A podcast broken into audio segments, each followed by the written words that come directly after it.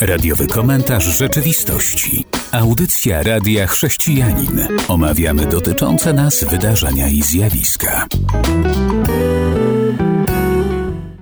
Witam Państwa w audycji Radiowy Komentarz Rzeczywistości. Z tej strony Wojtek. Dzisiejszą audycję będę prowadził sam, gdyż Robert, z którym zazwyczaj tutaj rozmawiam, nie mógł pojawić się na naszej antenie. No ale przejdźmy do rzeczy. Dzisiejszą audycję rozpocznę metodą Alfreda Hitchcocka, który powiadał, że dobry film grozy zaczyna się trzęsieniem ziemi, a potem napięcie tylko rośnie. A takim trzęsieniem ziemi można powiedzieć e, jest sytuacja, gdzie podaje prasa, że dziewięć kobiet zostało wyświęconych na księży w polskim kościele luterańskim. I to jest coś wyjątkowego. To zazwyczaj kobiety w tymże kościele występowały jako lektorzy, jako pomoc y, właśnie dla prowadzących nabożeństwa, a teraz zdarzyła się sytuacja, że kobiety dostąpiły tego zaszczytu bycia właśnie księżmi. No, Kościół katolicki na przykład y, uważa, że nie zanosi się na to, żeby kobiety pojawiły się właśnie jako posługujący księża, natomiast też wskazuje, że więcej kobiet powinno być w tej przestrzeni prowadzenia nabożeństwa, powinny się więcej angażować. Natomiast właśnie no, taka tradycja. Zadajmy sobie pytanie, czy to jest właściwe, czy tak powinno być, żeby kobiety też były księżmi? Myślę, że nie odpowiem dzisiaj na to pytanie, ale pewnie jeszcze będziemy do niego wracać. Inną sytuacją, e, która zdarzyła się właśnie w ostatnim tygodniu, a wydaje się, że jest ona bardzo bulwersująca, są to słowa Franciszka, papieża Franciszka, który powiedział między innymi, że wojna może być spowodowana, wojna na Ukrainie mam na myśli, może być spowodowana tym, że jak cytuję, szczekanie NATO pod drzwiami Rosji. No mam wrażenie, że papież tutaj troszkę odjechał od rzeczywistości, bo już nie można tego nazwać inaczej, jeżeli kraj, który jest agresorem, napada na państwo, którego nie sprowokowało, a ktoś się wypowiada, że to jednak chyba działanie tego państwa jest winne lub innych państw, które sąsiadują, czyli właśnie NATO, no to mam wrażenie, że ktoś pomylił pojęcia. Można by sobie tutaj zadać pytanie, jak w takiej sytuacji osoba wierząca, która traktuje papieża jako duchowego przywódcę, ma się zachować? Jeżeli czytamy pismo, w którym Chrystus zachęca nas do tego, żeby jasno określać, co jest złe, a co jest dobre, i jasno się wypowiadać, a głowa właśnie, można powiedzieć, kościoła katolickiego mówi, że to nie jest takie oczywiste, no to mam wrażenie, że ktoś chyba pomylił tutaj pojęcia i chyba nie powinno tak być. I tu jeszcze jedna wiadomość, która w bardzo ciekawy sposób się łączy z tym wydarzeniem. Wprawdzie ona miała miejsce dużo wcześniej, Otóż prymas Polski mówi o dewastujących statystykach, ponieważ młodzież odchodzi z kościoła. Praktykujących ubywa i to w szybkim tempie. Myśmy wspominali tutaj na falach naszej audycji o tym fakcie, ale tutaj właśnie wypowiedział się jeden z dominikanów, ojciec Paweł Górzyński, który podkreśla, że została zerwana więź między kościołem a dziećmi, między młodymi i tej więzi po prostu nie ma. Ten problem dotyczy każdej grupy duchowej, a wskazuje tutaj także y, ojciec Górzyński na to, że no niestety Kościół przestał się zajmować tym, do czego został powołany, a zajął się właśnie polityką, zajął się innymi zadaniami i to łączy się w bardzo ciekawy sposób ze słowami Ojca Świętego, którego wypowiedź o NATO i o Rosji w kontekście wojny na Ukrainie to jest typowa polityka to jest taka sytuacja, kiedy głowa kościoła powinna się wypowiadać na tematy wiary, a wypowiada się na tematy polityczne. Zachowuje się w sposób właśnie taki, żeby nie urazić ani jednej, ani drugiej strony. A myślę, że tutaj, jako naśladowcy Chrystusa, chyba powinniśmy jasno się określać po stronie dobra, nie po stronie zła. I tutaj zostawię Państwa w tym miejscu z przerwą muzyczną, żebyście Państwo mogli sobie posłuchać muzyki i tą sprawę przemyśleć w swoim sumieniu, rozważyć. Jak uważacie, jak to powinno wyglądać? E, witam ponownie po przerwie. I tutaj jeszcze informacja, która w pewnym sensie łączy się z poprzednimi. Otóż Sejm uchylił immunitety Sławomirowi Nitrasowi Joannie Schering-Wielgus.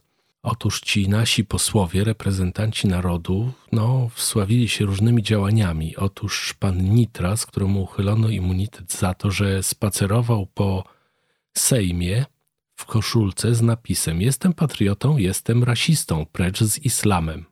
Zostało to bardzo źle odebrane i właśnie do marszałka Sejmu wpłynęła tutaj informacja, że na, narusza to powagę Sejmu, że nie powinno się tak robić i przypatrzmy się temu może z punktu widzenia Pisma Świętego. No, czy Pismo Święte zachęca nas do tego, żebyśmy dzielili ludzi jako rasiści na rasę? Myślę, że raczej nie. Zgodzą się pewnie Państwo z tym. I precz z islamem, no ja rozumiem, że można się nie zgadzać z wyznawcami islamu.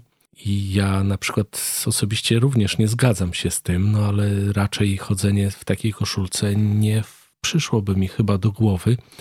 Myślę, że tutaj raczej wiara naucza nas tego, żebyśmy próbowali rozmawiać z tymi ludźmi, próbowali wskazać im na Mesjasza, na jego dzieło, na to, co on zrobił również dla nich, a nie w ten sposób deprecjonować ich, a drugą osobą, która została pozbawiona immunitetu, jest to pani Joanna Schering-Wielgus. Ta posłanka wsławiła się w 2018 roku wywieszeniem przed wejściem do Bazyliki Katedralnej Jana Chrzciciela w Toruniu dziecięcych bucików oraz plakatu z hasłem Baby Shoes Remember – Stop pedofilii. Otóż taka akcja pojawiła się w Irlandii kilka lat temu, gdzie był bardzo poważny problem z pedofilią w kościele irlandzkim. Tam prowadzono taką akcję i tutaj pani Wielgus postanowiła przenieść tą inicjatywę na grunt polski i według komendanta głównego policji pani Wielgus naruszyła artykuł 63 kodeksu wykroczeń zakazujący wieszania w miejscach publicznych ogłoszeń i plakatów bez zgody osób zarządzających tymi obiektami. Czyli tak to zostało mniej więcej rozpatrzone, no bo pewnie inaczej policja nie mogła do tego podejść, ale to jest właśnie połączone z tą utratą zaufania do kościoła, myślę, bo, bo przecież takie akcje nie biorą się z niczego. To myślę powoduje złość ludzi, którzy domagają się prawa, sprawiedliwości, domagają się właściwego traktowania i oceniania negatywnych rzeczy, jeżeli takie rzeczy się nie dzieją, no to nie dziwmy się potem, że mają miejsce takie akcje. Oczywiście znajdą się ludzie, którzy powiedzą: A, bo oni walczą z Kościołem, to jest lewica, to jest y, takie myślenie, że Kościół jest niepotrzebny. No myślę, że akurat tutaj nie ma tej sytuacji. Być może faktycznie pani Wielgus nie jest osobą wierzącą, ja nie wiem tego ale ta akcja zdecydowanie wskazuje na zupełnie inny problem, który niestety od wielu lat jest zamiatany pod dywan, czyli właśnie pedofilia w kościele. A teraz może troszkę z innej beczki. Otóż ostatnio pojawiła się akcja, też właśnie akcja społeczna, kampania Kręci nas recykling. Jest to wspólny pomysł firmy, która handluje oponami oraz znanego ekologa, podróżnika, pana Dobrowolskiego.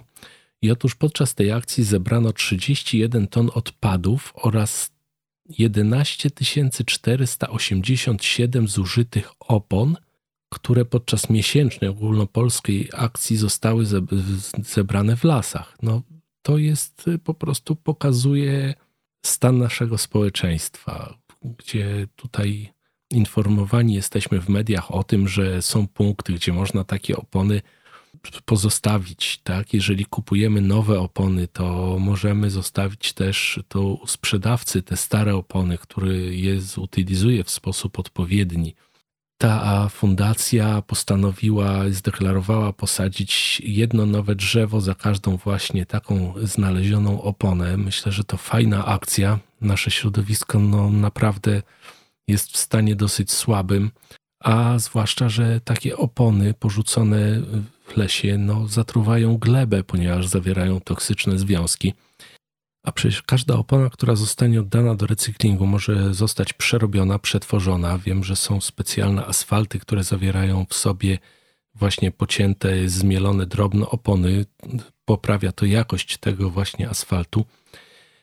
No i myślę, że bardzo smutne jest to, jak podchodzimy do środowiska, jak podchodzimy do świata, który został nam ofiarowany, którym mieliśmy się opiekować, zajmować. Popatrzmy też, czy my dobrze te odpady segregujemy, czy my je dobrze wyrzucamy do odpowiednich kontenerów, gdzie będą mogły ulec dalszemu przetworzeniu. No i tym akcentem chciałbym zaprosić Państwa na kolejną przerwę muzyczną, a po tej przerwie powiemy sobie jeszcze o dwóch ciekawych rzeczach. Zapraszam serdecznie. Witam Państwa po przerwie i tutaj chciałbym zacząć od informacji, którą trafiłem, można powiedzieć, przypadkiem, ale była zatytułowana w ten sposób. Osoby o tych imionach odnoszą sukcesy finansowe. Te imiona pomagają w kontaktach międzyludzkich. I tutaj właśnie redaktor pisze o tym, jakieś przeprowadził sobie statystyki, że mianowicie y, pewne imiona nadawane dziecku mogą kształtować jego przyszłość, czyli na przykład według tej publikacji, jeżeli nazywasz się Andrzej lub Aleksander, a jeżeli chodzi o pani Anna lub Maria, będziesz dokonywał świetnych inwestycji finansowych. No oczywiście każdy człowiek wie, że to nie do końca tak jest. No, oczywiście wiemy, że imiona mają znaczenie. E, imiona mogą coś oznaczać, no ale chyba nie w tym kontekście, że ktoś dostanie takie imię, oczywiście będzie miał od razu sukcesy w danej dziedzinie. Ja mam wrażenie, mogę się mylić, jeżeli się mylę, proszę, aby Państwo napisali do nas w mailu o tym, co o tym sądzicie. Natomiast uważam, że to jest taki trochę szamanizm, gdzie Y, próbuje się imieniu nadać jakąś, jakąś moc, jakąś wartość dodaną, którą dana osoba będzie potem prezentować, tak? No oczywiście na przykład Indianie nadawali swoim dzieciom takie imiona, chcąc wywołać w nich właśnie konkretne cechy, czyli na przykład jeżeli nadawano dziecku imię niedźwiedź, no ma, miano nadzieję, rodzice mieli nadzieję, że ten chłopczyk będzie silny, będzie właśnie miał bardzo taką fajną postawę, mężną, odważną. A to chyba nie jest tak do końca, więc y, no, prosimy o informacje. Co Państwo o tym myślicie? Czy to, jak macie na imię, wpływa na Was w jakiś sposób? No, myślę, że zobaczymy, jeżeli zechcą się Państwo z nami podzielić tymi y, informacjami. A na koniec zostawiłem sobie jedną informację z y, Ukrainy. No, nie da się tego tematu tak pomijać. On cały czas trwa w naszej przestrzeni medialnej, ale chciałbym tak powiedzieć tu z innej strony troszeczkę, bo trafiłem na ciekawy felieton. Y, I tutaj właśnie zaczyna się tak. Na głowie ma hełm, na piersi kamizelkę kuloodporną. Siedzi za sterami olbrzymiej maszyny. Juri nie wstąpił do armii, ale spełnia równie ważną rolę jak żołnierz. Jest rolnikiem, prowadzi traktor i sieje w Zaporożu pszenicę. No i tutaj jest opisany cały dzień tego pana, który sieje pszenicę na polu, właśnie ubrany w kamizelkę, ubrany w hełm, ponieważ cały czas może się spodziewać ostrzału. E, cały czas e, właśnie wyjeżdżając na pole, no nie wie tak naprawdę, czy to nie jest ostatni wyjazd, ale trzeba dostarczać jedzenie, trzeba dostarczać materiały do przyrządzenia posiłku. I tutaj na co chciałbym zwrócić uwagę, to to, że często patrzymy w kontekście właśnie takich działań zbrojnych na żołnierzy, na to, jak walczą, na ich postawę, na ich ofiarność, a zapominamy często o ludziach, którzy walczą na zupełnie innym froncie. Przecież tam na Ukrainie co chwilę wybuchają pożary, tam jednostki ratunkowe, strażacy cały czas mają ręce pełne roboty. Lekarze oczywiście też ratują życie ludzi. Wspominaliśmy w jednej z ostatnich audycji o lekarzu, który wyjął kulę z bijącego serca jednego z żołnierzy, ratując mu tym samym życie. I to właśnie dużo ludzi stoi w tej drugiej linii frontu i tam właśnie prowadzą swoje działania, czego często nie dostrzegamy. Myślę, że w naszym codziennym życiu również jest tak samo, że tutaj jest wielu ludzi, którzy pracują dla naszego dobra, a są niedostrzegani. Chociażby taki prozaiczny przykład pana, który jeździ śmieciarką, odbiera śmieci, bo bez niego byśmy utonęli w tej całej stercie wszystkich rzeczy, które wyrzucamy. Bez tych, którzy zamiatają nasze ulice, bez tych, którzy pracują nad tym, żebyśmy mieli wodę w kranie, bo przecież przy awarii wodociągu no, nikt nie czeka, tylko ludzie jadą, rozkopują, to reperują. I takie rzeczy mają często miejsce, a są bardzo niezauważane. Przyjrzyjmy się, może wśród naszych znajomych są tacy ludzie. Jeżeli docenimy ich pracę, jedno zwykłe dziękuję za prowadzenie ich roboty, to myślę, że dla nich będzie naprawdę dużą nagrodą. Nawet w takim wymiarze niekoniecznie finansowym, bo oni też oczywiście zarabiają jakieś pieniądze, może nie największe, może nie najmniejsze, są w jakiś sposób doceniani przez swoich szefów, ale nasze docenienie myślę też będzie dla nich bardzo wartościowe. I tym to właśnie faktem, takim zachęceniem Państwa do zwracania uwagi na tych ludzi, którzy nam pomagają, chciałbym zakończyć dzisiejszą audycję. Mam nadzieję, że spędzili Państwo ten czas miło i do usłyszenia. Był to radiowy komentarz rzeczywistości.